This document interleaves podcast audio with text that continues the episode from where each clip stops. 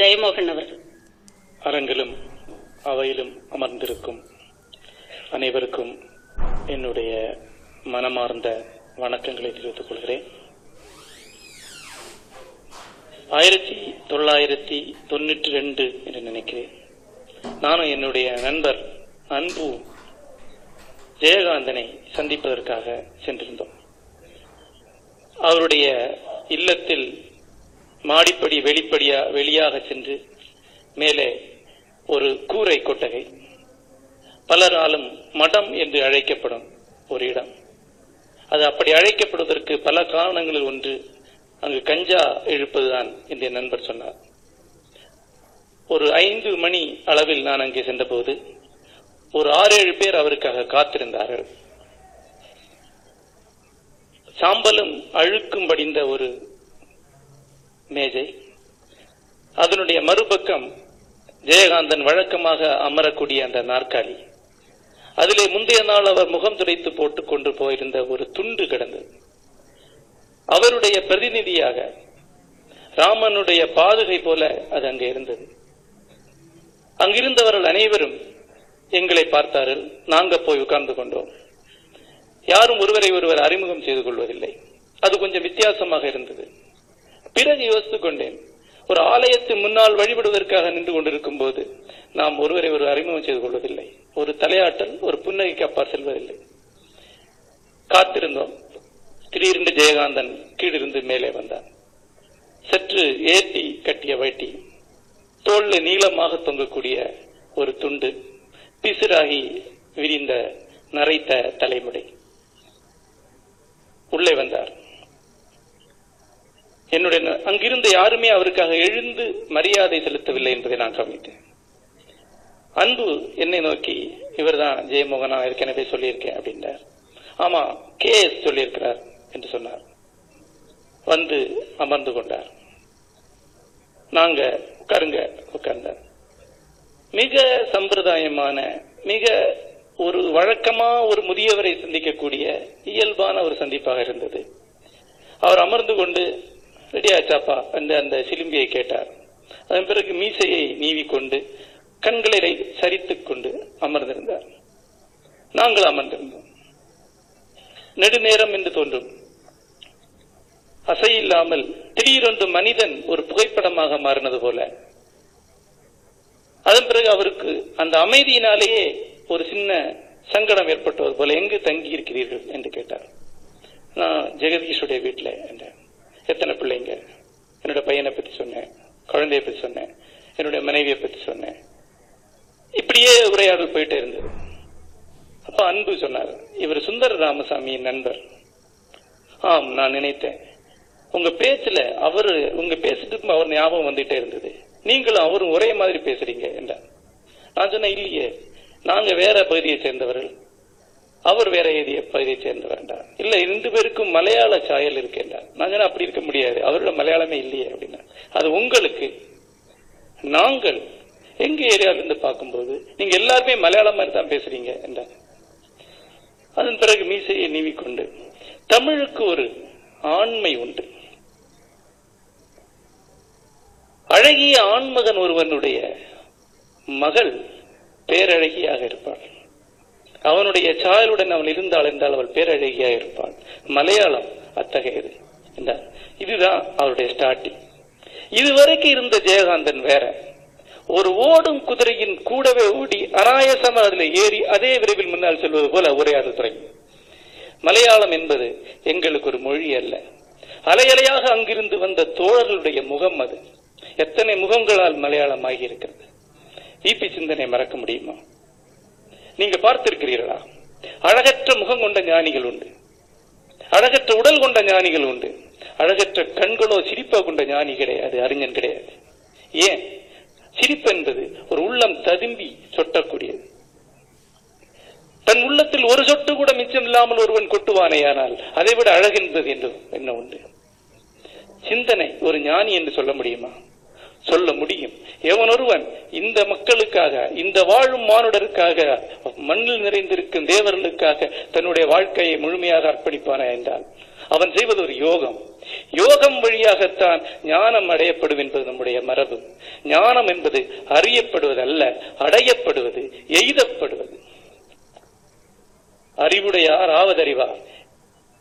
இந்த இடத்துல இருந்து திடீர்னு ஒரு ஏதோ நடக்குது. அவர் திருக்குறள் கூறார் அறிவுடையார் ஆவதறிவார். ஆவது இது அனைத்தும் ஆகி இங்கே நிற்பது ஆவத போவது ஆகி நிற்கக்கூடிய ஏதோ ஒன்றை அறிந்தவன் அவன். ஆவதை அறிந்தவன் அறிஞன் என்றான் நம்பர் அறிஞன் என்பவன் அறிவுடையவன். ஆனால் ஞானி என்பவன் அதற்கு மேல் அவனை நாம் படிவர் என்று முனிவர் என்று சொன்னோம் இது அவருடைய உரையாடல். நண்பர்களே ஒரு பருந்து பறக்கக்கூடிய உணர்வு எனக்கு எப்போது ஏற்படுவது எத்தனையோ பறவைகள் இங்கே மூச்சு திணறி சிறகடிச்சு சிறகடிச்சு பறந்து கொண்டிருக்கும் போது சிறகையே அசைக்காமல் பறக்கும் கலை அறிந்தது அது. விண்ணிலிருந்து ஒரு கண்காணாத கயிறால் கழட்டி சுழற்றப்படுவது போல அது சுழலதை பார்க்கலாம். ஒரு சிறகை கூட அசைக்காமல் ஒரு இறகு கூட சலனம் இல்லாமல் மிக இயல்பாக அது வானத்திலே மேலே போய் கொண்டிருக்கிறது. மண்ணோடு அதற்கு தொடர்பே இல்லாதது போல விண்ணின் குழந்தையாக அது இங்கு வந்தது போல இங்கிருந்து அங்கே பார்ப்பதற்காக அது படைக்கப்பட்டது போல. அந்த உரையாடலுடைய அந்த தாளம் அப்படிப்பட்டது. ஜெயகாந்தனுடைய உரையாடலை பார்த்துக் கொண்டிருக்கும் போது அந்த பிரமிப்பு தொடர்ந்து வந்து கொண்டே இருந்தது. நான் பார்த்திருந்த ஜெயகாந்தன் அல்ல அது. நான் பார்த்திருந்த ஜெயகாந்தன் பிரம்மாண்டமான ஆள் கூட்டத்தை நோக்கி தொடர்ந்து பேசிக் கொண்டிருந்த ஒரு மனிதன். பிரம்மாண்டம் என்ற ஒரு வார்த்தை தொடர்ந்து பயன்படுத்திக் கொண்டே இருக்கலாம். அவருடைய காலகட்டத்தில் அவரளவுக்கு தமிழகத்துடைய பேசிய இன்னொரு அறிவுஜீவி கிடையாது. ஒருவேளை தமிழ் ஜனநாயக ரீதியாக முதிர்ச்சி அடைந்து வந்த பிறகு வந்த முதல் மக்கள் எழுத்தாளன் அவன் அவர் காலகட்டத்தில் அத்தனை லட்சம் பேர் அவனை கவனித்தார்கள். எத்தனையோ பேர் ஆள்கூட்டத்தில் நின்று ஒவ்வொருவரும் தன்னுடன் அவர் பேசுவதாக நினைத்துக் கொண்டிருந்தார்கள். இன்றைக்கு இலக்கிய விமர்சகர்களால் சொல்லப்படக்கூடிய மிக முக்கியமான அவருடைய படைப்புகள் மேலுள்ள குற்றச்சாட்டு என்பது உரத்த குரல் என்பதுதான். உரத்த குரல் தேவைப்படுகிறது. ஏனென்றால் அவர் பேசியது லட்சக்கணக்கானவருடைய தனி மனிதர்கள் அல்ல. மக்களிடம் பேசிய அத்தனை கலைஞர்களுக்கும் உரத்த குரல் இருக்கிறது. ஷெல்லியிட அந்த குரல் உண்டு. மயர்கோஸ்கியோட அந்த குரல் உண்டு. பாப்புலோ நிறுவதோட அந்த குரல் உண்டு. ஒரு மக்கள் கலைஞரை நாம புரிந்து கொள்வோம் என்றால் அவனுடைய உரத்த குரலையும் புரிந்து கொண்டுதான் ஆக வேண்டும். ஜெயகாந்தனுடைய அறையில் ஒரு பெரிய படம் அவர் இருந்தது அன்றைக்கு. ஒரு வங்காள சிந்தனையாளர் தோற்றத்தில் அவர் இருந்தார். தடித்த கொம்பு பிடிபட்ட கண்ணாடி. பா வடிவ மீசை. சுருட்டு குழாய் புகைக்குழாய் பிடித்துக் கொண்டிருக்கக்கூடிய அந்த புகைப்பட்ட படத்தை நீங்கள் பார்த்திருக்கலாம். நான் அந்த படத்தை பார்த்தேன் அவர் சொன்னார் இது ஏதோ நண்பர்கள் இவ்வளவு பெருசா ஃப்ரேம் பண்ணி கொண்டு கொடுத்துட்டாங்க. கெட்டியான அட்டை அதனால் அதை சுவராக பயன்படுத்திக்கிட்டேன் என்றார். நான் பார்த்தபோது அந்த பெரிய படத்திற்கு பின்னால் முன்னால் அவர் உட்கார்ந்திருந்தார். அது ஒரு ஜெயகாந்தன் இது ஒரு ஜெயகாந்தன். அந்த ஜெயகாந்தன் ஒரு காலகட்டத்தில் மேடையிலே முழங்கிய ஜெயகாந்தன். ஒரு காலத்தில் தமிழகம் முழுக்க எண்ணங்களில் நிறைந்திருந்த ஜெயகாந்தன். இந்த ஜெயகாந்தன் கனிந்து அதனுடைய முன்னால் அமர்ந்திருக்கக்கூடிய இன்னொரு ஜெயகாந்தன். அந்த ஜெயகாந்தனை நான் புத்தகங்கள் வழியாக தான் பார்த்திருக்கிறேன். ஒரு மேடையில் கூட அவருடைய பேச்சை நான் முழுமையாக கேட்டதில்லை. ஆனா இந்த ஜெயகாந்தன் வேறொருவர் மிக அண்மையானவர் அழுக்கமானவர். இப்படி சொல்லலாம். திருவட்டார் ஆலயத்திலே உருட்டு கொட்டுன்ற ஒரு பெரிய முரசு இருக்கு. இரு பக்கமும் தோல் உள்ள ஒரு பெரிய முரசு. ஒரு ஆள் உயரம் இருக்கும். உருட்டி தான் கொண்டு வர முடியும். இரண்டு குண்டு தடிகளால் அதை முழக்கும் போது ஆலயமே இடி முழக்கத்தால் நிறையும். ஆனா பெருமாள் பள்ளி உறக்கத்தின் போது ஒரு சின்ன குச்சியால் அதை நீண்டுவாங்க. ஓம் ஓம் என்று மட்டும் அது முழங்கிக் கொண்டிருக்கும். நாம் பார்த்தது அந்த இரண்டாவது முழக்கத்தை அவருடைய உரையாடல் அத்தகைய தன்மை கொண்டது எனக்கு அறிமுகமான ஜெயகாந்தன். நான் சின்ன பையனா இருக்கும்போது பதினொன்று வயதாக இருக்கும்போது எங்க ஊருக்கு ரூபன் என்ற பெயரில் ஒருவர் வந்தார் ஆசிரியர் பயிற்சி முடிந்து அப்போது அவர் வந்திருந்தார். அவர் தான் எனக்கு ஜெயகாந்தனுடைய முதல் புத்தகத்தை கொடுத்தார். அவருக்கு ஜெயகாந்தன் சாதாரண மனிதர் அல்ல. அவருடன் சொன்னார் அந்த வரி எனக்கு இட்டு நினைவு இருக்கிறது ஆற்று வெள்ளம் ஊருக்குள் வந்த பிறகு ஊர் பழையது போல இருக்காது. ஜெயகாந்தனை படித்த பிறகு நீ வேறொருவாக இருப்பார் நீ படிக்க வேண்டிய படைப்பாளி இவர் தான் அவருக்கு ஜெயகாந்தன் ஒரு பெரிய வாசல். அவரை கட்டி போடக்கூட அவரை அடைத்து வைத்திருக்கக்கூடிய அவர் சிக்கிக்கொண்ட அனைத்திலிருந்து வெளியே செல்வதற்கான ஒரு வாசலாக அவர் பந்தி பார்த்தார். என்னை நோக்கி நீ சிந்தி என்று சொல்லக்கூடிய முதல் மனிதர் என்று அவர் சொன்னார். நான் இந்த சமூகத்தில் இந்த ஜாதியில் இந்த மதத்தில் இந்த குடும்பத்தில் பிறந்த ஒருவன். அதற்கு அப்பால் நான் என்று ஒன்றே எனக்கு அவர் சொல்லிக் கொடுத்தார் என்று அவர் சொன்னார். அவர் எனக்கு கொடுத்த அந்த நூல் பாரிஸுக்கு போ. பாரிஸுக்கு போ புத்தகம். அந்த வயதில் அந்த தலைப்பு கொடுத்த ஒரு எழுச்சியை இப்போது கூட நினைவுகிறேன் பாரிஸுக்கு போ என்று அதை எனக்கு அறை கொடுக்கும் பாரிஸ் சாரங்கன் பாரிஸிலிருந்து ஊருக்கு வருகிறான். ஏன் பாரிஸ்? ஜெயகாந்தன் பேசும்போது சொன்னார் எனக்கெல்லாம் பாரிஸ் என்ற வார்த்தை பாரிஸ் கம்யூன் என்ற வார்த்தையோட சொந்தப்பட்டு தொடர்புபட்டிருக்கு ஐரோப்பிய பண்பாட்டின் உச்சமும் ஐரோப்பிய பண்பாட்டின் கனிந்த பகுதியுமான இடம் என்று பாரிஸ் அவர் பார்க்கிறார். அந்த வார்த்தை அவருக்கு அவ்வளவு ஒரு மன கிளர்ச்சி அளிக்கிறது. அவர் ஒரு இசைக்கலைஞர் பாரிஸ் வந்து இசையுடைய மையம் கிடையாது. ஜெர்மனி தான் இசையுடைய பிறப்பிடம். செசானுடைய பாரிஸ் வான்காவுடைய பாரிஸ் ஓவியருடைய பாரிஸ் அல்லது மாப்பசானுடைய பாரிஸ் விக்டர் யுகோடைய பாரிஸ் அது அல்ல ஜெயகாந்தன் பார்த்தது இசையுடைய பாரிஸ். பாரிசுடைய உச்சமாக அவர் பார்த்தது இசை அதனுடைய நுண்மையான மென்மையான உச்சமான பகுதியை அவர் இசையை பார்க்கிறார். ஏனென்றால் அவர் என்கிட்ட சொன்னார் பாரிஸ் என்பது ஒரு பெண்ணாகத்தான் என்னை பார்க்க முடிகிறது. நளினமான அழகான ஒரு பெண். அந்த பெண்ணு கூட சம்பந்தப்பட்டதாக எனக்கு தோன்றுவது இசை என்பதுதான். ஆகவே தான் அவன் இசை கூட வந்தான் சாரங்கம் என்ற வார்த்தையே சாரங்க பறவையை குறிக்கிறது. இசை பறவை. அங்கிருந்து அவன் இங்க வரான். நண்பர்களே அந்த நாவல் பல முறை படிக்கப்பட்டிருக்கு. ஆனால் படிக்கப்படாத ஒரு நாவலாக இருக்கிறது. அங்கிருந்து இங்கு வரக்கூடிய சாரங்கன் இங்கே யார பார்க்கிறான்? அவங்க தந்தை சேஷையாவை பார்க்கிறான். அவர் இங்கு இருந்த ஒரு நீண்ட மரபுடைய கடைசி கன்யா அங்கே உட்கார்ந்திருக்கிறார். அனைத்தையும் விட்டு விடுதலையாகி போகக்கூடிய ஒரு சாத்தியங்களுடன் சாரங்க இருக்கான். ஒரு புதிய உலகத்துடைய சிந்தனையுடைய நுனியில உட்கார்ந்திருக்கான். வாழ்க்கை என்பது விடுதலைக்கும் வென்று செல்வதற்குமான என்று நினைக்கிறான். களியாட்டம் என்பது பாவம் அல்ல என்று நினைக்கிறான். இன்பத்திற்காக மானுடன் வாழ்வது என்பது உயர்ந்த பண்பே என்று நினைக்கிறான். நாணத்தாலும் ஆச்சாரத்தாலும் உருவாக்கப்பட்ட அல்ல மனிதன் அந்தரங்கம் என்று நினைக்கிறான். ஆனா இங்கே வரும்போது கிட்டத்தட்ட உறைந்து கல்லாகி போன களிமண் மாதிரி இருக்கார் அவர். என்னுடைய ஊர் களிமண். களிமண்ணுக்கு ஒரு தன்மை உண்டு. வேற எந்த மண்ணை விடவும் பாறையாக எளிதில் ஆகுவார். நெகிழ்ந்த களிமண் மிக எளிதாக பாறையாகி ரெண்டு மழை இல்லாமல் இருந்தா போதும். பாறையாகி நூற்றாண்டுகளாகி அதில் சிக்கின அனைத்தையுமே பாறையாக கூட தன்மை கொண்டது அந்த களிமண். அந்த களிமண்ல சிக்கி பாறையாகி போன ஒரு மனிதராக இருக்கார் ஆசாரங்களால் தயக்கங்களால் திரும்பி உட்கார்ந்து இருக்கிறார் இறந்த காலத்தை நோக்கி. எதிர்காலத்தை நோக்கி உட்கார்ந்திருக்கான் சாரங்கள் ஒரு கோட்டையிட முன்னால பறக்கூடிய கொடி மாதிரி இருக்கான்னா அந்த கோட்டையை மூடின வாசல் வைக்கப்பட்ட ஒரு பொம்மை மாதிரி இருக்காரு அவங்க அப்பா. அவங்களுக்குள்ள அந்த முரண்பாடு. என்பதில் அந்த முரண்பாடு என்ன? ஒரு தந்தைக்கு மகனுக்குமான முரண்பாடு அல்ல. இரண்டு பண்பாடுகளுக்கான முரண்பாடு. அந்த நாவல் இந்திய பண்பாடு என்று நீங்கள் எதையெல்லாம் சொல்லுகிறீர்களோ அதற்கு மேல் வைக்கப்பட்ட ஒரு மிக முக்கியமான விமர்சனம் அந்த நாவல். மிக முக்கியமான ஒரு கேள்வி அந்த நாவல். அவன் இங்க வரான். அவனுடைய அம்மா கருவுற்று இருக்கிறான் அதை வெறுத்து ஒதுக்கி அந்த அம்மா ஒரு இருட்டில் போட்டு வைத்திருக்கிறாங்க. அவனுக்கு ஆச்சரியமா இருக்கிறது. சௌந்தரிய நகரியை எழுதின பண்பாடு. அம்பா அம்மா என்று ஒவ்வொரு நாளும் பாட பாட சொல்லக்கூடிய ஒவ்வொரு நாளும் சாதகம் சொல்லக்கூடிய பண்பாடு. நீ எதை ஒவ்வொரு நாளும் சொல்லிக் கொண்டிருக்கிறியோ நீ ஒவ்வொரு நாளும் பாடிக்கொண்டிருக்க அதை உன்னுடைய வாழ்க்கையாக உன்னால் வைத்துக் கொள்ள முடியாது என்றால் நீ எதனுடைய குறியீடு? அது அவனுக்கு திரும்பி கேட்கிறான். அவன் தந்தையோட அந்த அந்த உரையாடல் அனைத்துமே இந்த கேள்வியை தான் திரும்பி கேட்கின்றன.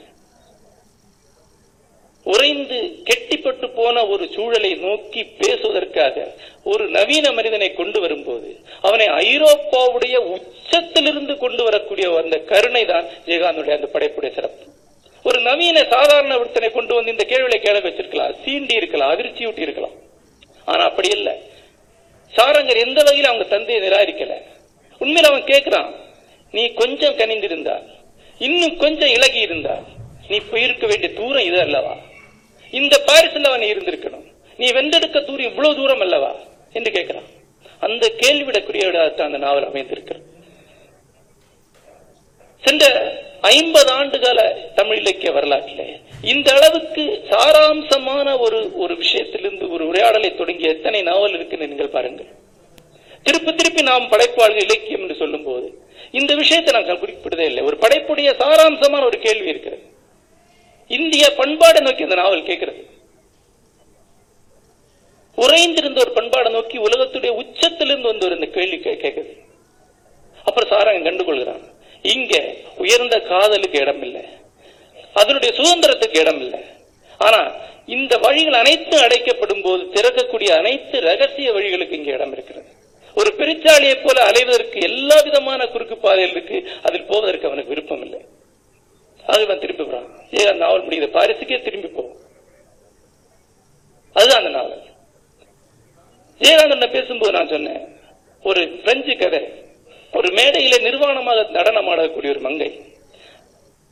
அவளோ தன்னுடைய மேச்சப்பறையில் ஒப்பனை செய்து கொண்டிருக்கும் போது ஒருவன் ஒரு பட்லர் வந்து ரகசியமாக அதை பார்க்கறான். அவ கொதிச்சு போடுறான். சத்தம் போடுறா முதலாளி சொன்னாவே என்ன தப்பு பண்ணா அப்படிங்கிற இல்ல இது- எனக்கு இது பிடிக்கல. இதுல இருக்கக்கூடிய அந்த அற்பத்தனை எனக்கு பிடிக்கல அப்படிங்கிற அதுதான். சாரங்கனுக்கு அந்த அற்பத்தனம் தான். அதில் அவனால் ஈடுபட முடியவில்லை. இந்த பிளெயின் இந்த விரிவான அர்த்தத்தில் ஒவ்வொரு கதாபாத்திரத்தையும் விரித்தெடுத்து கொண்டு போது பாரிசுக்கு பாடிக்கக்கூடிய ஒரு விரிவு இருக்க அதுதான் அந்த நாவல். பாரிசை பற்றி சொல்லும்போது அதே விஷயத்தான் ஜெயகாந்தன் கேரளத்தை பற்றி சொன்னார்.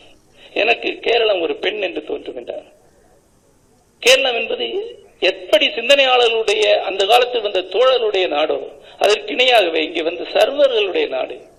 அந்த காலத்தில் இங்க உள்ள எல்லா ஹோட்டல்லையுமே சர்வர்கள் மலையாளிகளா இருப்பாங்க. அவர்களுக்கு எப்படியோ ஒரு கம்யூனிச சாய்வு இருக்கும். நாங்கள் போய் அமர்ந்த போது வயிறு ஆறா உணர்வு ஊட்டுவார்கள். மிக குறைவாக தான் பில் போடுவார். அந்த முதலாளிக்கு தெரியும் அவன் கண்டுக்க மாட்டான். அவனுடன் தான் கேரளத்துக்கு தொடரே தடவை போயிருக்கேன். மழை பெய்து கொண்டிருக்கக்கூடிய கேரளம். நீர் வளைந்து ஓடிக்கொண்டிருக்கக்கூடிய கேரளம். முகில்கள் நிறைந்த ஒரு கேரளம் தான் என் மனசுல இருக்கு. அழகிய ஒரு மங்கையாகத்தான் எனக்கு கேரளத்தை காண முடிகிறது. ஆகவேதான் அங்கிருந்து வந்த எனக்கு மனம் கவர்ந்த அரசியல்வாதிகள் அனைவருமே மென்மையானவர்கள். இஎம்எஸ் இருந்தாலும் அச்சுத மேனனாக இருந்தாலும் ஜெயகாந்தன் சொன்னார் அவர்களெல்லாம் மென்மையானவர்கள். கற்று கல்வி மூலம் மென்மையானவர்கள் என்றார். கல்வி ஒருவனை கனிய வைக்கும் அந்த கனிவின் மென்மையை அடைந்தவர்கள் என்றார். அப்ப நான் சொன்னேன். ஏக்க நீங்க கூட அதுக்கு முன்னாடி எழுதியிருக்கீங்க. சின்ன வயதுல ரொம்ப முரட்டுத்தனமான ஆளா இருந்தீங்க. அது பிறகு கனிந்து விட்டீர்கள். கையில ஒரு முறை குண்டூசியால குத்தி கொள்ளக்கூடிய ஒரு ஒரு போட்டியை வைக்கிறாங்க நண்பர்களுக்குள்ள. நான் கையால கத்தியாலே கிழிச்சிருக்கேன். எனக்கு ஒரு பிரச்சனை இல்லை. குடு என்று ஊற்றி ஊசியை வாங்கி குத்த முயற்சி பண்ண என்னால் முடியவில்லை. ஆம் நான் கனிந்து விட்டேன். அந்த கட்டுரையில சொல்லியிருப்பீர்கள் என்று. மீசையை நீவியபடி அது கல்வியின் கனிவா? இல்லை காலத்தின் கனிவா என்று தெரியவில்லை என்றார். ஒரு சின்ன ஜ- ஒரு ஒரு தாவல் நகழ் அதுக்கு அவர் மூளைக்குள்ள. நேற்றிருந்தோம். நேற்றிருந்தோம் அந்த வீட்டில். புயல் சூறையாடிய புன்மை சீர் வீடு அழுக்கடைந்த வீடு. அங்கிருந்து இங்கு வந்தோம். இந்த வீட்டை கட்டினோம். இங்கு விளக்குகள் ஏற்றி வைத்தோம். மலர்கள் குட்டி வைத்தோம். இங்கு தேவி பராசக்தி அருள் செய்க. இது கிட்டத்தட்ட இவருடைய வார்த்தை இல்லை அது திருப்பி பாரதியோட வார்த்தை மாதிரி. இந்த இடத்துல பாரதி வந்த உடனே ஒரு கையால பாரதியை மெல்ல தள்ளி அடிச்சுட்டார் ஆகா என்று இருந்த யுரோப்ரஷிய உருவாக்கிய அந்த காளி அந்த பராசக்தி இங்கு வந்து பாருங்க. இதுதான் அவருடைய மொழி. அவருடைய பேச்சுல தொடர்ந்து வள்ளுவர் வள்ளலார் தாய்மானவர் சித்தர்கள் வந்து கொண்டே இருப்பார்கள். ஆனா பாரதிக்கு அவர் கொடுக்கக்கூடிய ஒரு இடம் அது வேற. பாரதியுடைய வரியை மட்டுமே அவர் தன்னுடைய வரியாக சொல்வதை பார்க்கலாம். பாரதியை வந்து முற்றிலும் சம்பந்தமே இல்லாத இடத்துல இருந்து அந்த வரியை எடுப்பார். அந்த வரியை தொடர்ந்து பாரதியே நீட்டி கொண்டு போவது போல அவரை நீட்டி கொண்டு போவதை பார்க்கலாம். அடுத்த வரி பாரதியோட வரியா இருக்காது ஜெயகாந்தனுடைய வரியா இருக்கும். தெரிந்தவங்களுக்கு தெரியும். ரெண்டாவது வரி அவர் தண்ணி தன்னுடைய வரியா மாற்றுகிறார். உங்களுக்கு தெரிந்திருக்கும். ஜெயகாந்தன் கேட்டாங்க பாரதி எழுதவில்லை என்றால் நீங்க என்ன பண்ணிருப்பீங்க அப்படின்னு. நான் எழுதியிருப்பேன் என்று அதுக்கு பதில் சொன்னார் அவர். அதுதான் பா- ஜெயகாந்தனுடைய மொழி. பாரதியுடைய மொழி. பாரதியுடைய வரிகள் வழியாக அவர் செல்லக்கூடிய அந்த பயணம் தொடர்ந்து அவரை தன்னை கண்டுகொள்ள வைக்கிறது. நான் என்னுடைய மொழியில் பாரதிக்கு பின் எழுத வந்தவன் என்ற வரியை அவர் பெரும்பாலான மேடைகளை சொல்லியிருக்கிறத பார்க்கலாம். அப்ப நான் சொன்னேன் பாரதியை பற்றி நீங்கள் உட்பட அனைவரும் மேடையில சொல்லக்கூடிய கதைகளுக்கு உண்மைக்கும் நெருக்கமான உடத்தொடர்பு இல்லை ஜெய்கே அவன் தன்னுடைய குடும்பத்தால் கைவிடப்பட்டவன். தன்னுடைய சுற்றத்தால் அவமதிக்கப்பட்டவன் தன்னுடைய காலத்தால் புறக்கணிக்கப்பட்டவன். ஒரு தோல்வி நிறைந்த வாழ்க்கை நிராசையால் நிறைந்த ஒரு வாழ்க்கை அதன் பொருட்டு தன்னையே கஞ்சாவால் குடியால் அழித்துக் கொண்ட ஒரு வாழ்க்கை தான் பாரதியோட வாழ்க்கை. அதற்கு ஆவண சான்று இருக்கிறது என்று சொல்லி. இருக்கட்டும். இதுவும் பாரதி தானே. அது ஆய்வாளருடைய பாரதி. அவர்கள் பாரதியிலிருந்து அவங்க கவிதைக்கு வந்து சேருவாங்க. நான் கவிதையிலிருந்து பாரதிக்கு போவேன். இந்த கற்பனைகளை அனைத்தையும் உருவாக்கக்கூடிய ஆற்றல் அவன் கவிதையில் இருக்கும் என்றால் அதுதானே பாரதி. நோயிற்று மெலிந்து சாகக்கூடிய அந்த பாரதி யாருக்கு வேண்டும்? மீசை முறுக்கி விழியொளியில நிற்கக்கூடிய இந்த பாரதியை நான் வைத்துக் கொள்கிறேன். நமக்கு அது பழக்கம் தானே நாம் புராணங்களை உருவாக்குவர்கள் அல்லவா? பொய் சொல்லி பொய்யிலிருந்து மெய்யை நோக்கி செல்லக்கூடிய மரபு நமக்குடையது அல்லவா? நமக்கு புராண பாரதி போதும். யதார்த்த பாரதி அவர்கள் வைத்துக் கொள்ளட்டும். இது அவருடைய அது. பாரதி பாண்டிச்சேரிக்கு வந்தனால் தான் கனிந்தார் என்றார் ஜெயகாந்தன் குள்ளச்சாமி இங்க இருந்தார். அரவிந்தர் இருந்தார். குயில் தோப்பு இருந்தது. ஒரு கவிஞனை அது ஞானியாக்கியது என்று சொன்னார். நான் சரி நான் கேட்டேன். ஹென்ரியில ஏதோ வகையில பாரதி இருக்கார் இல்லையா? எல்லா கிற்கல்லையும் அவன் இருப்பான் அப்படின்னார். ஒரு பேடினம் நோடு வீடு ஓர் உலகம் என்ற அவருடைய புகழ்பெற்ற நாவலை நான் நினைவுறுத்தேன் அதனுடைய மைய கதாபாத்திரத்துடைய பேர் ஹென்றி. ஒரு வெள்ளைக்கார ரத்தம் கலந்த கதாபாத்திரம். கிருஷ்ணராஜபுரம் என்ற சின்ன ஊருக்கு அவன் வருகிறான். அங்கு அனைவருடையுமே உறவுகளை உருவாக்கிக் கொள்கிறான். கனிந்து விண்ணில் பறக்கும் மீனலாம் புள்ளலாம் நான்கிற ஒரு பகத்தான இடத்துல இருக்கிறான்.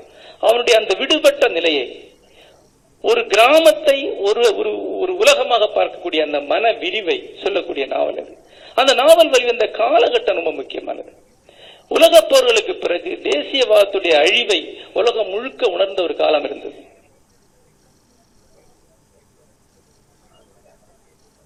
ஏதோ இல்லை ஒரு சர்வதேசியம் உருவாக வேண்டுங்கிற பெரும் கனவு உருவான ஒரு காலம் அது. மிக விரைவிலே அந்த கனவு கழிந்தது புதிய ஏகாதிபத்தியங்களை எதிர்ப்பதற்கு தேசியவாதம் தான் சரியான வழி என்ற எண்ணத்துக்கு உலகமே போய்விட்டது. ஆனால் ஒரு குறுகின காலத்திலே உலகம் முழுக்க சிந்தனையாளர் மத்தியில் அந்த பெரும் மனக்கிளர்ச்சி இருந்தது. ஓர் உலகம் என்ற ஒரு கற்பனை. அந்த கற்பனைக்கு தமிழிலே கொடுக்கப்பட்ட ஒரே ஒரு எதிர்வினை என்பது ஒரு மனிதன் ஒரு வீரர் ஓடியிருந்தார் அந்த நாவல் மட்டும்தான். இன்றைக்கும் பாண்டிச்சேரியிலே அந்த கனவுடைய பொன் அடையாளமாக ஒரு கட்டிடம் என்று கொண்டு இருக்கிறது ஆரோவில்லை நம்ம அந்த கனவை இழந்து விட்டோம். நமக்கு அதுக்கு சம்பந்தம் கிடையாது. ஆனா நம்முடைய மண்ணிலே விழுந்த அந்த கனவின் துளி முளைத்தது போல ஹென்றி அங்க இருக்கான். எனக்கு ஹென்றியை பார்க்கும்போது சில சமயம் பாப் மார்லியா என்று தோன்றும். நோ உமன் நோ கிரை என்றவர் பாடுவது போல தோன்றும். அல்லது டைனல் தாமஸ் உடைய ஒரு முகம் தோன்றும். திரும்ப திரும்ப இந்த விஷயத்தை பத்தி தமிழில் பேசப்பட்டிருக்க நாம் வந்து இலக்கியம் என்கிறோம் சின்ன சின்ன சின்ன குடும்ப விஷயங்கள் அன்றாட விஷயங்கள் எழுதி கொண்டிருக்கிறோம். இப்படிப்பட்ட ஒரு கனவுக்கான ஒரு எதிர்வினை தமிழில் அளிக்கப்பட்டிருக்கிறது என்பதை. ஒரு பகத்தான கனவு இங்கே மறுபடியும் மகத்தான முறையில் பயிரிடப்பட்டிருக்கிறது என்பதை எத்தனை பேர் பதிவுபட்டிருக்கிறோம் எத்தனை பேர் அதை நினைத்து பார்த்திருக்கிறோம்? தமிழ் இலக்கியத்தில் மிக குறைவாக படிக்கப்பட்ட படைப்புகளிலே மிக குறைவாக ஆராயப்பட்ட படைப்புகளிலே ஒன்று என்று தயக்கம் இல்லாமல் ஒரு மனிதன் ஒரு உருவத்தை சொல்ல முடியும்.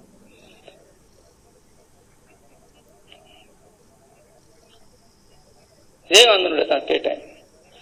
இந்த படைப்பை எழுதும்போது உங்களுக்கு அதனுடைய நுட்பங்களை பற்றின ஒரு பிரச்சனை இருந்ததா?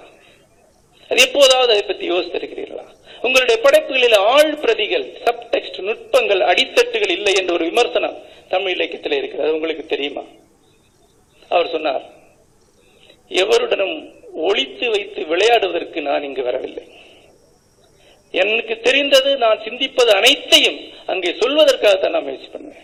சொல்லி சொல்லி ஒரு சொல் கூட மிச்சமில்லாமல் சொன்ன பிறகும் நான் சொல்லாமல் எஞ்சுவது எதுவோ அதுதான் அதனுடைய ஆழ்பிரதியாக இருக்க வேண்டும். மறை என்று சொன்னார்கள்.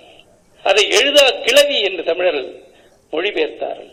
எழுதாதது என்பது எழுத முடியாதது அல்ல எழுதப்படா எழுத விட்டு போறது அல்ல எழுதப்படாதது. எழுதுவதற்கு அப்பால் உள்ளது. அதுதான் மறை. வேதம் என்றால் படைக்கப்படுவது என்று அர்த்தம். இந்த மானுட தெய்வங்களுக்கு முன் எவையெல்லாம் படைக்கப்படும் என்றோ அதெல்லாம் வேதமாகும். வேதம் என்பது மறைபொருளாகத்தான் வேதமாகிறது. மறைபொருள் என்பது அங்கு நிகழ்வதே ஒழிய நிகழ்த்தப்படுவதல்ல. வேதம் நிகழ்வது தேவர்கள் அந்த மொழியிலே சாத்தியமாகும் போதுதான்.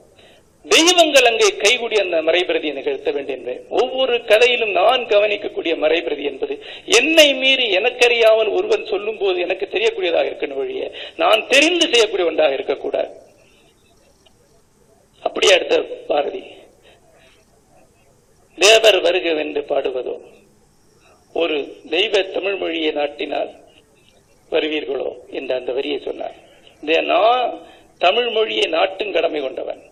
தெரிந்து வந்து குடியேற வேண்டிய பொறுப்பு தேவர்களுக்குரியது. அது அவருடைய வரி அவருடைய படைப்புகள்.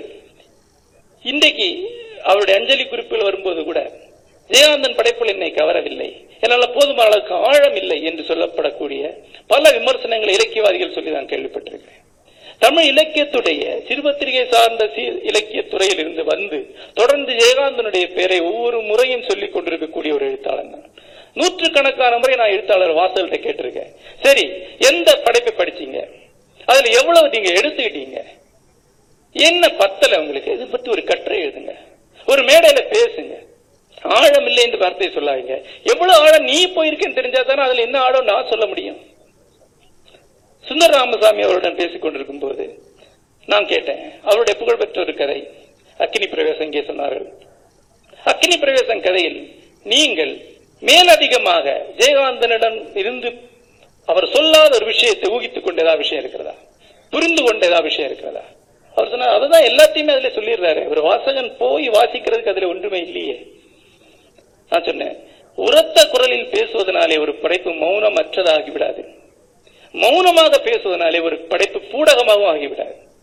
பெரும்பாலான தமிழ் படைப்புகள் மேலோட்டமாக ஒரு சிக்கலை ஒரு கலங்களை உருவாக்கும். ஒரு ஆழமான சவாலை அதை விடும் அது படிக்கிறதுக்கு.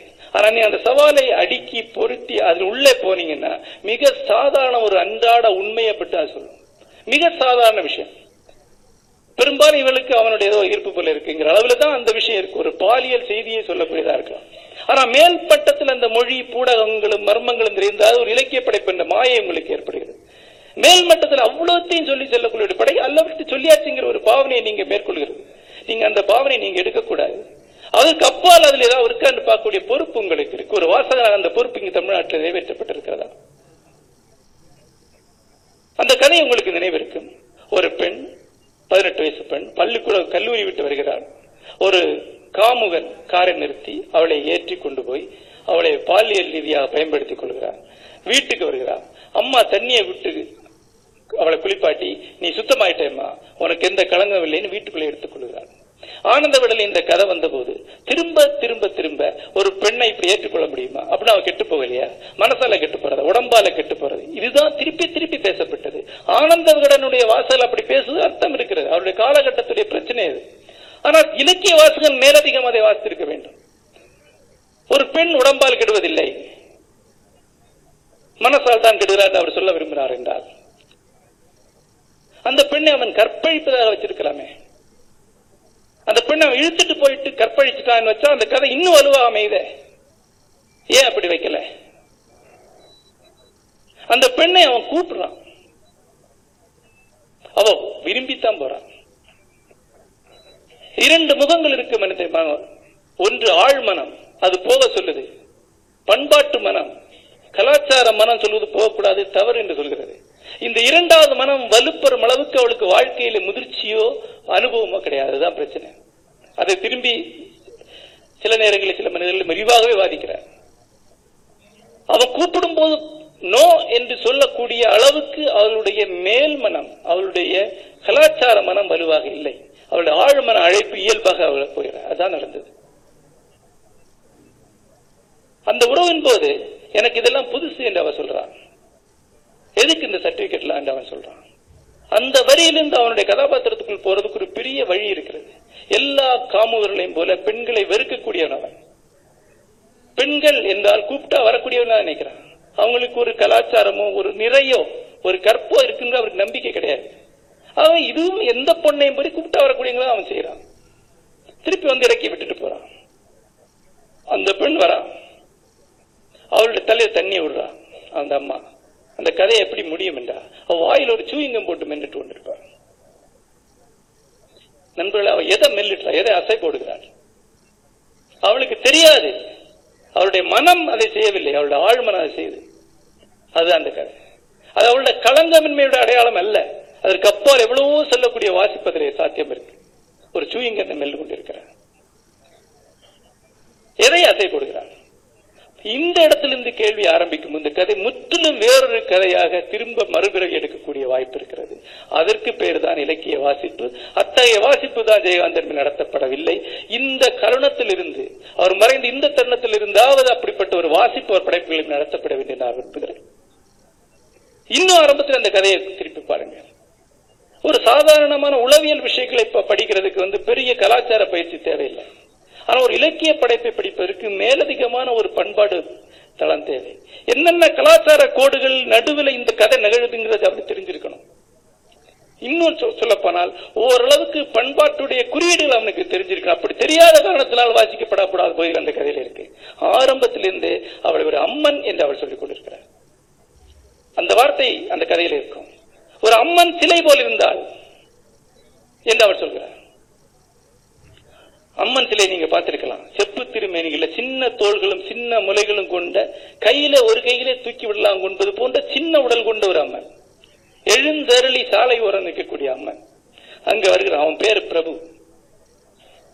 நான் ஜெயகாந்தன் கேட்டேன் பிரபு என்று போட்டிருக்கிற இந்திரனுக்கு பிரபு என்று ஒரு பேர் உண்டு அல்லவா நான் முதல்ல தேவ பிரபு என்று தான் போட்டேன் என்றார் அவர். அப்புறம் தான் இன்னும் கொஞ்சம் எவன் கண்டுபிடிக்க வேண்டாம் எடுத்தேன் அப்படிங்கிற அவ்வளவு வெளிப்படையாக வேண்டாம். ஆக ஒரு அம்மனை ஒரு இந்திரன் காமித்த ஒரு நவீன புராணம் அது. எவ்வளவு ஆக்ரோஷமான ஒரு தாக்குதல் இந்த மரபு மேல. எவ்வளவு சீண்டல் அது. எவ்வளவு திமிரோட எழுந்திரிச்சு சொல்றான் வேறொரு புராணத்தை எழுதி முன்னால வைக்கிறான். சும்மா தமிழகன் வந்தளிக்கல. இவனுக்கு தெரியும் இவனுடைய வாசிப்புக்கும் இவனுடைய மேல் மனதுக்கு அன்றைக்கு கொந்தளித்த அத்தனை பேருக்கும் மேல் மனதுக்கும் இது ஏதோ சீண்டுதுன்னு தெரியுது. ஏன் சீண்டுதுன்னு தெரியல? அந்த அம்மன்கிற விஷயத்தை அதில் எடுத்திருந்தா சீண்டி இருக்காது அந்த சிலையை பற்றிய வர்ணனை எடுத்திருந்த அந்த கதை சீண்டி இருக்காது இதுதான் கதை. இவ்வளவு தூரம் வாசிப்பு நிகழ்த்தப்படும் போதுதான் அவருடைய படைப்புகள் வலிமையாக வெளிப்படும். ஆழம் இல்லை என்று சொல்லக்கூடியவர்கள் ஆழத்தில் செல்ல தெரியாதவர்கள். உங்களுக்கு தெரிந்த ஒரு குறிப்பிட்ட வகையான வாசிப்பை மட்டுமா நீங்கள் புனைகதையில் நடத்த முடியும் என்றால் உங்களுக்கு விமர்சனங்களை சொல்வதற்கான தகுதி கிடையாது. ஆனால் அந்த விமர்சனங்களை நான் கடந்த அறுபது வருஷமாக ஜெயகாந்த நாம் சந்தித்துக் கொண்டிருக்கிறோம். என்ற மேடையில ஒரு தொடர்ந்து ஒரு பதினெண்டு சொற்பொழிகள் எனக்கு ஆற்ற வாய்ப்பு கிடைக்கும் என்றால் அத்தனை கதைகளிலிருந்தும் இது போன்ற நுட்பங்களை எடுத்துக்கொள்ள முடியும். அந்த கதைகள் மேலும் வந்த எதிர்வினைகளை கண்டு ஜெயகாந்தன் அடுத்த நாவலாக அதை விரிவுபடுத்தினான். அதான் சில நேரங்களில் சில மனிதர்கள்.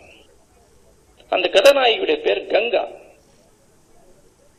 பாவங்களை கரைக்கக்கூடியவள் கங்கைக்கு பங்கமில்லை என்று வார்த்தை. ஒவ்வொரு பேரையும் அவர் யோசித்து வச்சிருக்காரு யோசித்து வைக்கல அதான் திருப்பி சொல்றேன். இந்த விஷயத்தை நான் சொல்லும் போது சரியா தான் இருக்கு என்று சொல்லக்கூடிய இடத்துல அவர் இருக்கிறார். யோசித்து கம்போஸ் பண்ணப்பட்ட கதையில் இல்லை அவருடைய இயல்புல மனம் வந்து அந்த இடத்துல அந்த கையை வைக்குது அதான். கங்கை. அந்த கங்கையுடைய கதை அவர் ஆரம்பிக்கிறார் திரும்ப. கங்கை அவனை சந்திக்க போறான். தன்னுடைய கந்தர்வனை தன்னுடைய இந்திரனை சந்திக்கிறதுக்காக போறான். அதான் கதை மறுபடியும் ஆரம்பிக்கிறேன் அவ அவனை கல்யாணம் பண்ணிக்கிறதுக்காக போகல காதலிக்கிறதுக்காக போகல சீன்றதுக்காக தான் போறான். தான் சீண்ட பெற்றதனால் சீற்றம் அடைந்து அவனை தேடி போறான். கங்கை ருத்ரப்பிரயாகில் இறங்கும் போது இருக்கக்கூடிய அந்த வேகத்தோட சீற்றத்தோட ஆக்ரோஷத்தோட தான் கிளம்பி போறான். அப்புறம் அவனை பார்க்கிறான். பார்க்கும்போது தோல்வியுற்று நொந்து மடிய நிலையில் இருக்கக்கூடிய ஒருத்தனை பார்க்கிறான் வேறொருத்தியா மாற்ற அன்னையாக மாறி அவனை கையில எடுத்துக் கொள்கிறான். காசியில் இருக்கக்கூடிய கங்கையா மாறியவன். அவனை வந்து தன்னுடைய சிறகுகளுக்குள்ள வச்சிருக்கிறான். அவனுடைய துயரங்களை தான் வாங்கிக்கிறான். ஆனா இந்த பெருங்கருணைக்கு தான் தகுதியற்றவன் என்கிற உணர்வு அவனை கொடுத்தது. பெரும் குற்ற உணர்வு அவன் தவிக்கிறான். அந்த குற்றுணர்வு காரணமாகவே மெல்ல மெல்ல அவருடைய விலகி போறான். அது அவளை தொந்தளிக்க வைக்குது. பல விதமான மன உளைச்சல்களுக்கு பிறகு அவன்கிட்ட கெஞ்சிரா அவன்கிட்ட சரணடைகிறா ஒரு கட்டத்துல அவ கண்டடைகிறா இது ஒரு சாதாரண மனுஷன். ஒரு ஆண் என்பவன் இந்த கங்கை பெண்ணனின் கங்கையில ஒரு கொப்பளம் தான் ஒரு கொப்பளத்தால் ஆனதல்ல கங்கை. தன்னுடைய முழுமையை தான் கண்டு கொண்ட கங்கை. அது சென்றடைகிற இடம் வேற. இது நம்ம வாழ்க்கையில் நாம காணக்கூடிய ஒரு உண்மை அது.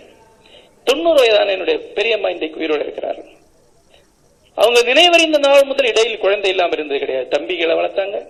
அது ஒரு பிள்ளைகளை அப்புறம் பேரர்ல அப்புறம் கொள்ளு பேரர்ல தன்னோட தம்பிகளை வளர்த்து ஆளாக்குனாங்க. தன்னோட பிள்ளைகளை வளர்த்து ஆளாக்குனாங்க. பதினாறு வயது மேல உழைத்துக் கொண்டே இருந்தாங்க.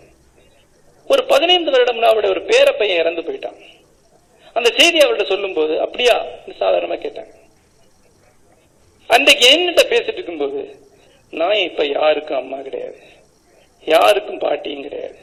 நான் வேற சொன்னாங்க எனக்கு அந்த வார்த்தை ஒரு பெரிய அதிர்ச்சியை கொடுத்து ஆனா பின்னாடி யோசித்து பார்க்கும்போது அவர் அந்த முதிர்ந்த முதிர்ந்து பிரிந்த ஒரு நிலை இருக்குல்ல.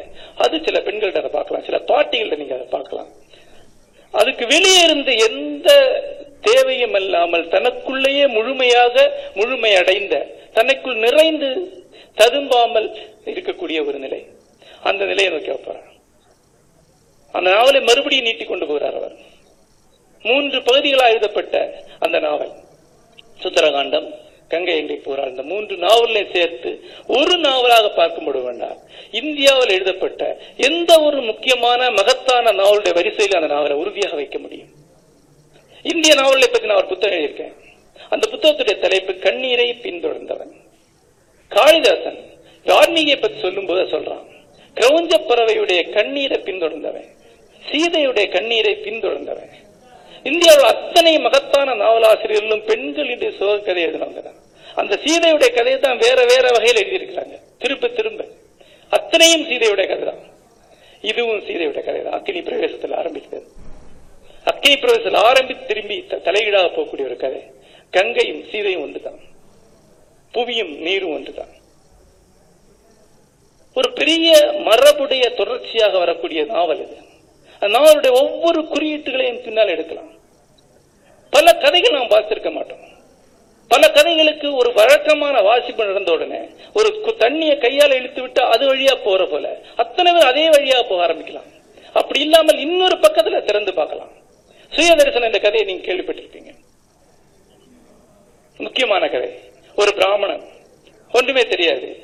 ஒரு பூசல்ல ஒரு வைதிகனுடைய சட்டையை பிடிச்சிடலாம் நீ ஒரு பிராமணனா வைன்னு கேட்டுறான் அவர் திருப்பி இவன் சட்டையை பிடிச்சிடறான் பிடிச்சு நீ ஒரு பிராமணன்னா நீ காயத்ரி மந்திரத்துக்கு அர்த்தம் சொல்றா அப்படிங்கிறார் எனக்கு அர்த்தம் தெரியாதே மந்திரம் தானே தெரியும் அப்படிங்கிறார் மந்திரம் சொல்லிட்டு இல்லைன்னா பிராமணன் இல்லைன்னு சொல்றா அப்படிங்கிறார் இரவு முழுக்க மன உளைச்சலுக்கு பிறகு இவர் தன்னுடைய பூநூலை கழட்டி போட்டு விட்டு போவதாக அந்த நாவல் அந்த சிறுகதை எழுதப்பட்டிருக்கு. அந்த காலத்தில் இதுதான் திருப்பி திருப்பி பேசப்பட்டது. காயத்ரி மந்திரம் தெரியாதவன் வேதம் தெரியாதவன் ஞானமற்றவன் பிராமணன் அல்ல.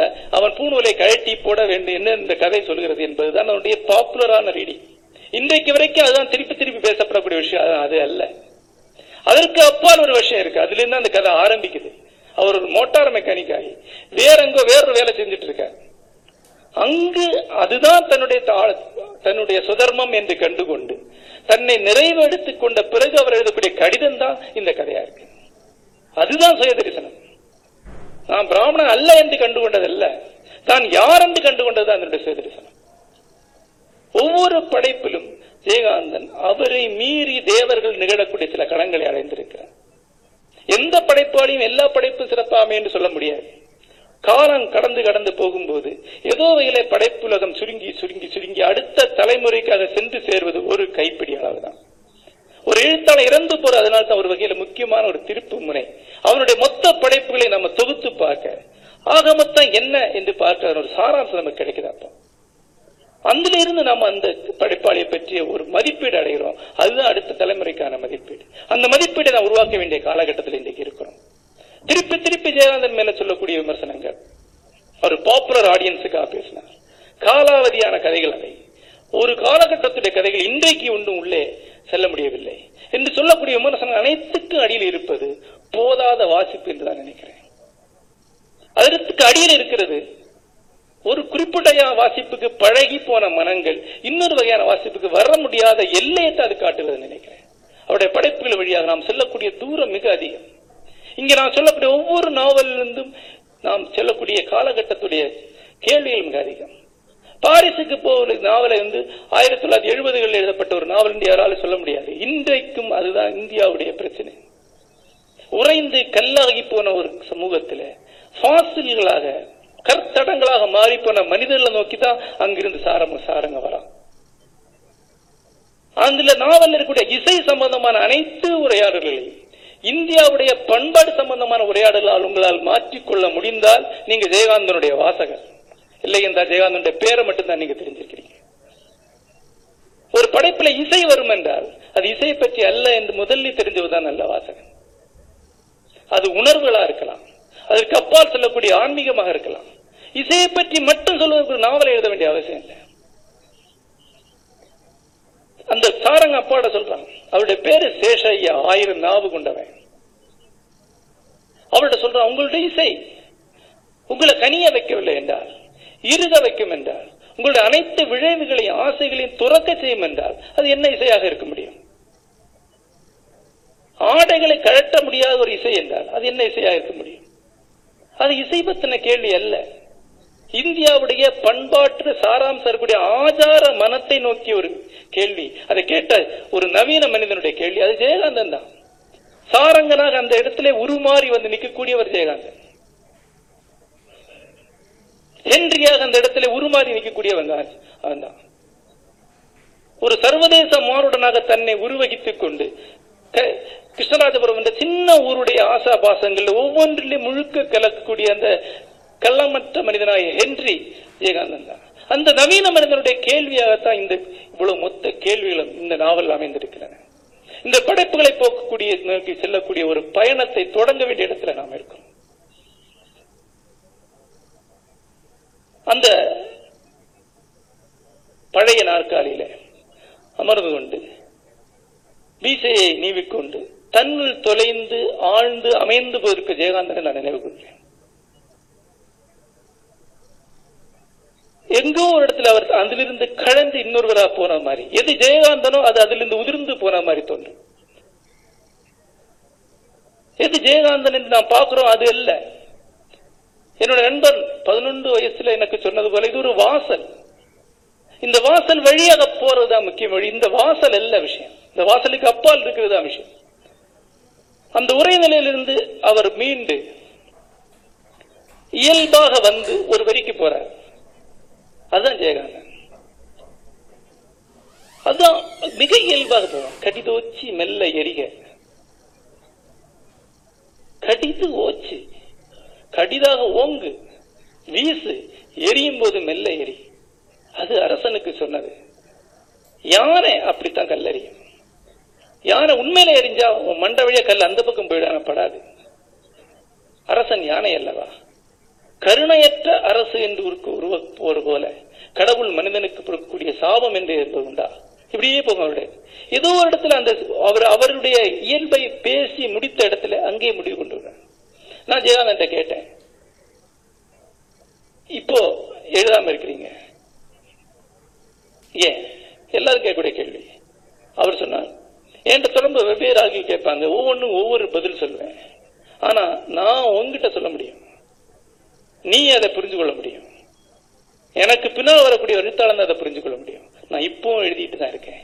காகிதத்தில் எழுதுவதில்லை. அவருக்கு தெரியாது. அவர் முன்னால் உட்கார்ந்து இருக்கக்கூடிய நான் ஒரு சொல்லை கூட மறக்கக்கூடியவன் கிடையாது. அவர் என்கிட்ட பேசுறது என்பது காலத்துடைய தான். ஒரு வார்த்தை கூட பதிவாகாம போகாது. ஆனா எனக்கு அவருக்கு அவரை எனக்கு தெரியாது. அவருக்கு என்ன தெரியாது? அவருடைய என்னோட ஒரு கதை கூட அப்ப படிச்சது கிடையாது ஒரு இளம் எழுத்தாளர் என்ற அளவுல மட்டும்தான் என்ன அவர் அறிமுகம். அப்ப அவர் பேசும்போது தனக்குத்தானே தான் சொல்லிக் கொடுக்குறார். தனக்குத்தானே தான் வந்து அந்த விஷயத்தை சொல்றார். ட்ரப்பீஸ் ஆடக்கூடியவன் ஒரு இதுல இருந்து ஆடி திடீரென்று அந்தரத்தில் நின்று இன்னொருத்த பிடிக்கிற போல ஒரு கணம் அவர் அந்தரத்தில் நிற்கக்கூடிய ஒரு கணம் இருக்கு. அதுதான் உரையாடலுடைய ஜெயகாந்தனுடைய அழகு அல்லது மகத்துவம் என்பது. அந்த ஜெயகாந்தன் இன்றைக்கு நினைவு கூறுகிறேன் மகத்தான அந்த கதை உங்களுக்கு எல்லாம் தெரியும் விழுதுகள் கடைசியில் கொஞ்சம் கொஞ்சம் கொஞ்சமாக அந்த வங்காள ஜெயகாந்தன் மறைந்து ஒரு ஓங்கூர் சாமி அங்கே வந்து குடியேறுவதை நான் பார்த்திருக்கேன். ஓங்கூர் சாமியோட மௌனம். கடைசி கட்டத்தில் அவரை பார்க்க போகும்போது பெரும்பாலும் ஒரு மூன்று மணி நேரத்துக்கு மேல் அமைதியாகவே அவரோட நான் நானும் எதிரில் இருந்து அமைதியா இருந்திருக்கிறோம். அவர் ஒரு வார்த்தை கூட பேசாம இருந்திருக்கிறார். ஓங்கூர் சாமியுடைய மௌனத்தை திருப்பி திருப்பி அந்த விடுதிகள் கதையில சொல்கிறார் அவருக்கு சுன்னால் என்னென்னமோ நடந்துட்டு இருக்கு. ஆசா பாசங்கள் கோபதாபங்கள் என்ன நடந்துட்டு இருக்கு? ஓம் குருசாமி அதுல தான் இருக்காரு. அதுக்கு அப்பால் இருக்காரு. அந்த சிரிப்பு அந்த இடத்தை சுற்றி வளைத்திருக்கு. ஓங்கூர் சாமி சாரங்கள்ல இருந்து ஹென்றியிலிருந்து ஓங்கூர் சாமிக்கு ஒரு பாதை இருக்கிறது. அந்த பாதை வழியை போய் நாம் கண்டடையக்கூடிய ஜெயகாந்தனுடைய வளவும் வீச்சும் மிக பிரமாண்டமானது அதை நாம் கண்டடைய வேண்டும் நினைக்கிறேன். நான் ஜெயகாண்ட கேட்டேன். ஜேகே ஓங்கூர் சாமி அவருக்கு தெரிந்தவர் தான் அந்த ஆலமரம் இன்னைக்கு இருக்கா? தமிழ்நாடு முழுக்க நிறைய ஆலமரம் இருக்கு என்றார். ஓங்கூர் சாமியை தன்னுடைய மடியிலே அமர வைத்த அந்த ஆலமரத்துக்கு வணக்கம். அந்த ஆலமரத்தடியிலே அமர்ந்து சென்ற என் ஆசானுக்கு நினைவஞ்சலி. வணக்கம்.